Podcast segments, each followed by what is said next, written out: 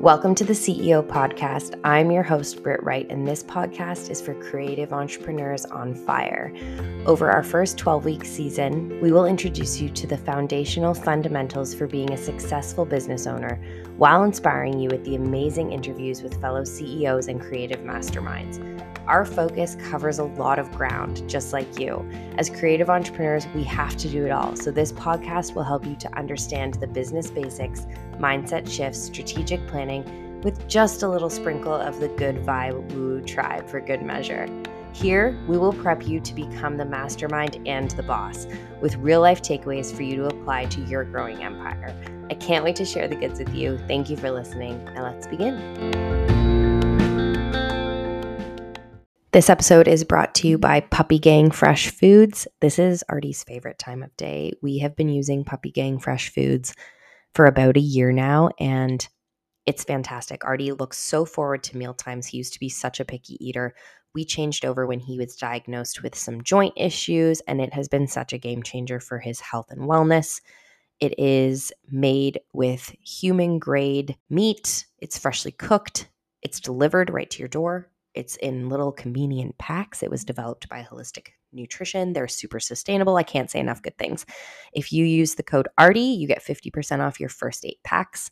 I really encourage you to do this if you got a picky eater or someone with health issues in your family, one of your fur babies. Try them out. That's ARTIE, A R T I E, for 50% off your first eight packs. Hi, welcome to today's episode. Today we are talking about the fear of failing. Fake it till you make it is one of my favorite sayings because I have a little secret for you. We're all still faking it. I don't think anybody, truthfully, is telling 100% of the truth 100% of the time.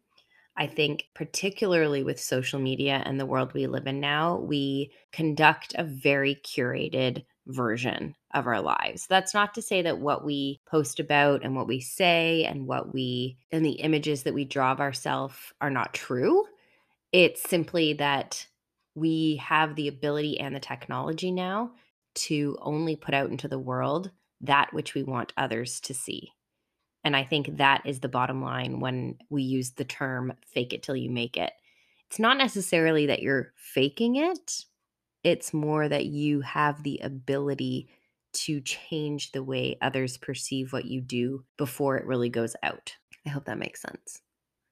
So, today I want to talk about the fear of failing. When I say the fear of failing, I don't necessarily mean the fear of failing altogether. For example, like failing in your business and having to close up shop.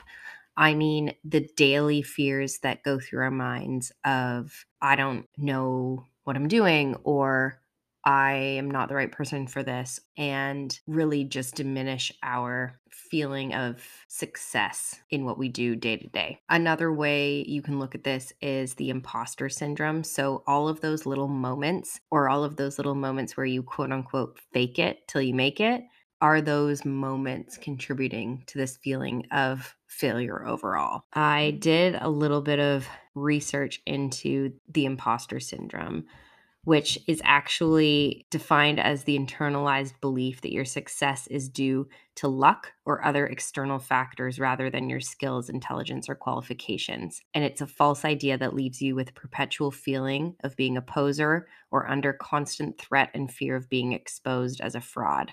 So that comes from an article by the Data Incubator, which I'll post in the show notes. But I think we all feel this. We all feel, no matter where we're at in our career, when we're faced with any type of uncertainty, that maybe we are not good enough, or maybe we don't have the right answers, we don't have the right solutions. So I just want to first off say everybody feels this way that are little moments of faking it for example, every picture that you see an interior designer post, it's a little bit fake. We Photoshop out all of the plugs on the walls. We make everything look really straight and pretty, and the lighting is perfect. And if you turned around and looked at what's behind the camera, it's literally a giant pile of junk because we're moving things around and we're staging the photo. So all of those perfect photos you see, they aren't real. They're a version of what's real. That kitchen exists,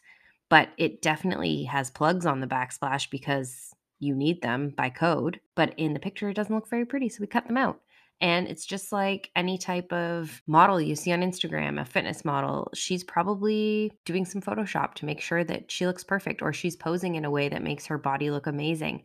There's some really good influencers out there that actually show you the different ways to pose your body to make it look a certain way. And then they show you what their body actually looks like. And I find those super refreshing. And I kind of want to be here to say that for people in business is they're only showing you the good parts. They're only showing you the parts that are drool worthy, you know, look how successful I am. Look how amazing this project is. I can pump out this many pictures of this. And what you forget when you're looking at such a small snapshot, let's take Instagram, for example. If you're looking at someone's Instagram profile and you're scrolling mm-hmm. through and you're looking at all of the different projects that they've done, or all of the amazing photos that they have. Don't forget that it's taken them years to curate that.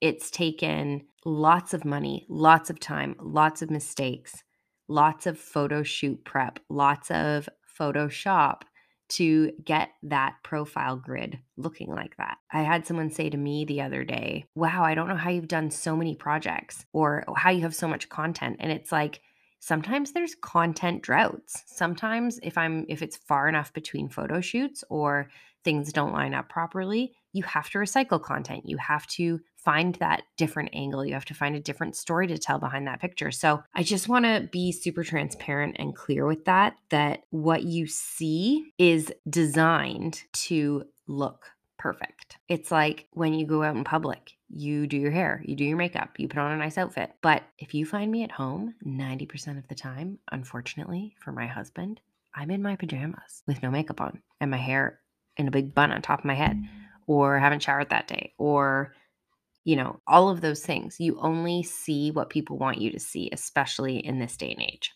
So, keeping that in mind, I do want to chat a little bit about that feeling of failure and different ways that you can overcome that, surpass it. And we talked a little bit about this in the previous episode, competition and clients, but this one's a little more internalized versus external. So, what to do within yourself when you're feeling that way, and how to motivate yourself to get out of that funk versus looking to the outside. So, how do you fake it till you make it?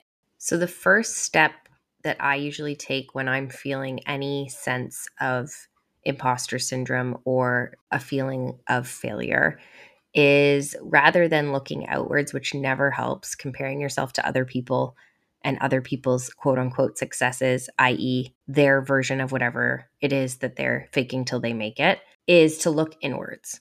So if you're feeling down about one area of your life, whether that be your business, your personal life, relationships, whatever it might be, you need to look at a part of your life where you do feel successful. What this does is it helps us to reframe our view of ourselves.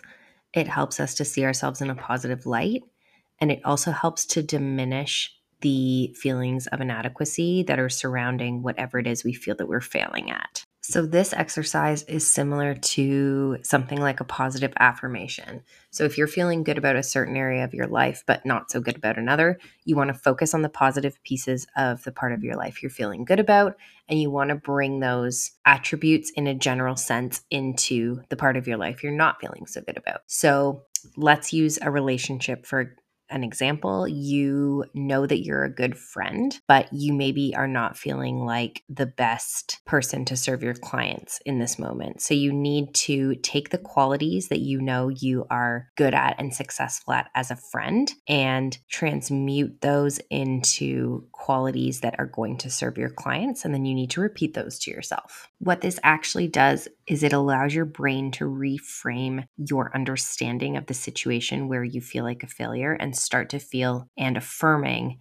the beliefs you have around a place in your life where you're successful. I hope that makes sense. I am not a neuroscientist. I am just trying to explain the way I do things in order to uh, help my brain. So maybe your brain works like mine, and that is great. So, another article by the American Psychological Association. There's parts of our life we're successful at, and then parts of our life where we're working towards that success or where we're currently feeling like we're failing because we have not yet achieved success. So, again, writing down the things you're truly good at and the areas that might need work, and then drawing the parallels between those two areas. So, going back to the relationship and the business example, writing down what you're good at in relationships and applying those parallels to what you want to be good at in your business. Another piece of advice they offer is simply talking to your mentors. Going back to what we were talking about earlier in terms of everybody else is faking it. I think sometimes there's so much value in just being honest, open, transparent, and truthful, which is really what this episode is about.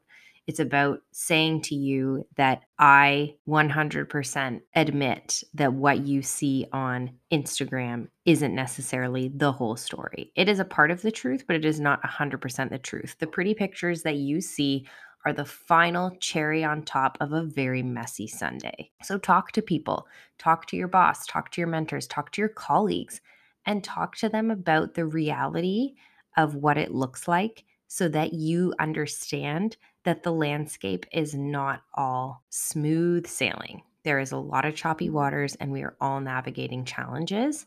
Knowing that you're in the mm. same boat as others really helps to alleviate that feeling of faking it. It's more finding friends within this landscape to support each other and to ride those waves together. Another example I'm going to use is this podcast. So, the version of this podcast that you hear is the final edit. I'm sitting here right now taking massively long pauses while I think of the next thing I want to say and saying things in a different way editing, deleting, cutting out all the ums that I say as I speak into my microphone, cutting out any noises that happen in the background. It is such a curated collection of thoughts that you hear in the final edit. Don't ever think that I sit down and just say all these things in one go and it's perfect right off the bat. It takes hours of editing, it takes time, and there's days I don't feel like doing it, and there's days I'm super excited to do it. But I've promised everyone an episode a week, and I'm committed to that. So I'm going to do it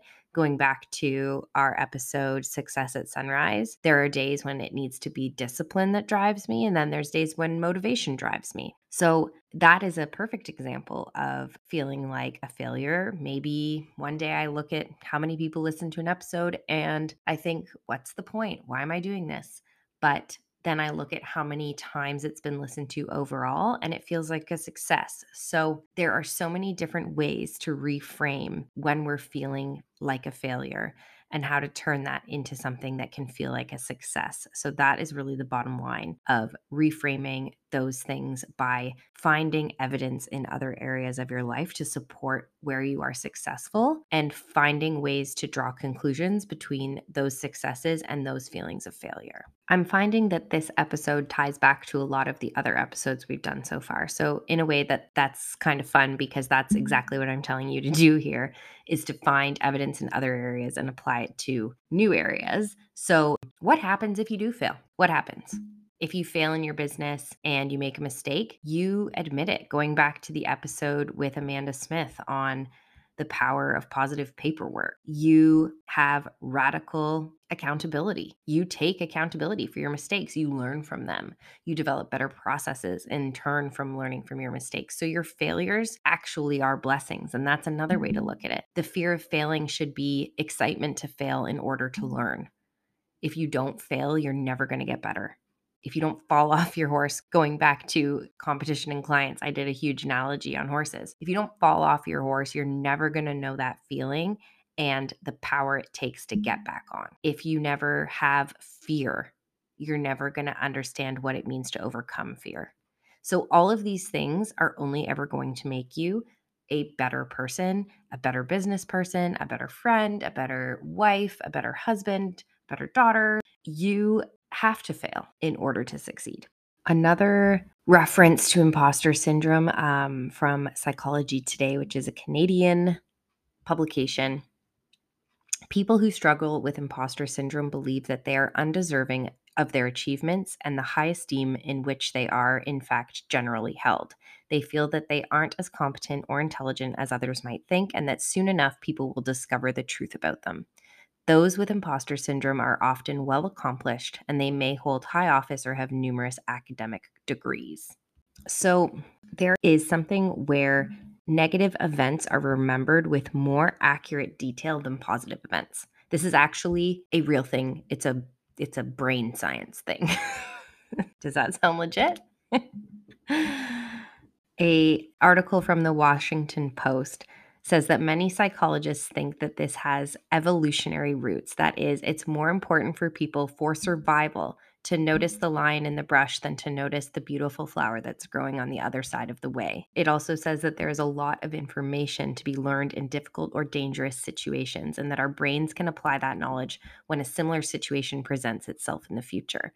So it is more likely that we will remember or pay attention to negative events than to positive events which I think is probably one of the most reasonable root causes for the imposter syndrome. We remember when we make mistakes. We remember when somebody noticed that we weren't doing what we said we would do. We remember when we faked it, when we lied, when we concealed part of the truth to make ourselves seem more important, look better, be more successful, have more impact. Our guilt around what we put out in the world is contributing to the fact that we feel like an imposter, which is why overall I think authenticity is so important in everything we do. Another thing I want to talk about is the spotlight effect. So, the spotlight effect, this is a definition from the Decision Lab. Sorry, I am going all out with the research today, dive down a rabbit hole of neuroscience. The spotlight effect describes how people tend to believe that others are paying more attention to them than they actually are. In other words, our tendency to always feel like we are in the spotlight. This bias shows up frequently in our day to day lives, both in positive situations, like when we nail a presentation and overestimate how impressed all of our coworkers must be, and in negative ones, like when we bomb the presentation and feel like everybody must be laughing about it behind our backs. So, why I bring this up is we have way too high an opinion of ourselves. Let's go back to the podcast example. Let's say 500 people listen to this podcast. In my mind, I'm putting this out to the world. 7 billion people might hear this, but really only 500 are going to listen. That's awesome. I'm super happy about 500. But maybe what I say isn't that important. Maybe if I bomb this podcast or make myself sound like an mm-hmm. idiot, it's really not that big a deal. Going back to the article by the Data Incubator, they have six steps that can help when you feel like you're caught up in this imposter syndrome cycle. So, the first step is to focus on the facts.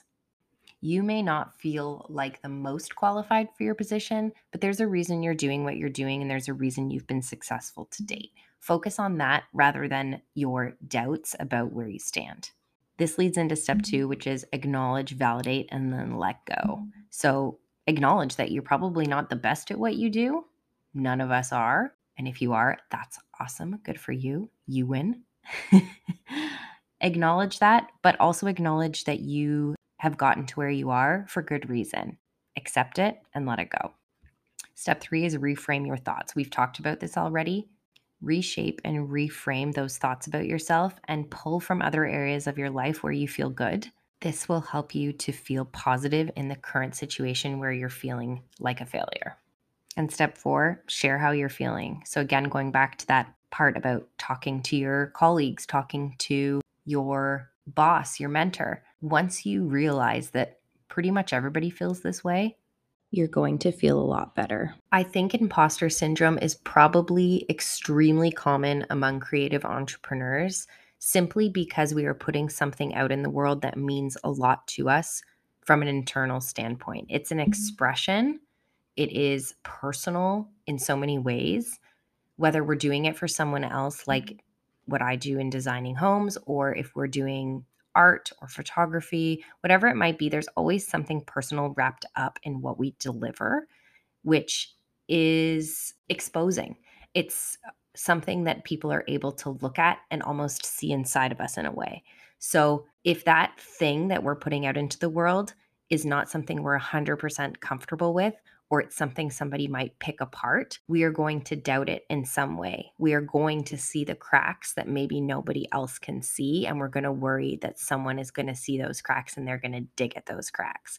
So creative entrepreneurs are extreme perfectionists in their craft, which can very easily lead to feelings of inadequacy. This ties back closely with perfectionism, and they say that those who experience perfectionism also are more likely to experience imposter syndrome because if things aren't perfect, we feel incompetent or anxious about those things. So, putting something out into the world that we feel is imperfect is like telling the world that we don't know what we're doing and we're a fraud.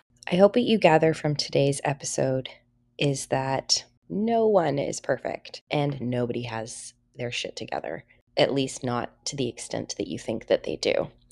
And the most important thing is to focus on your own path, focus on your goals, and be proud of your own successes where you find them. And know that not everybody's looking at you all the time, not everyone's judging you. And if they are, then who cares?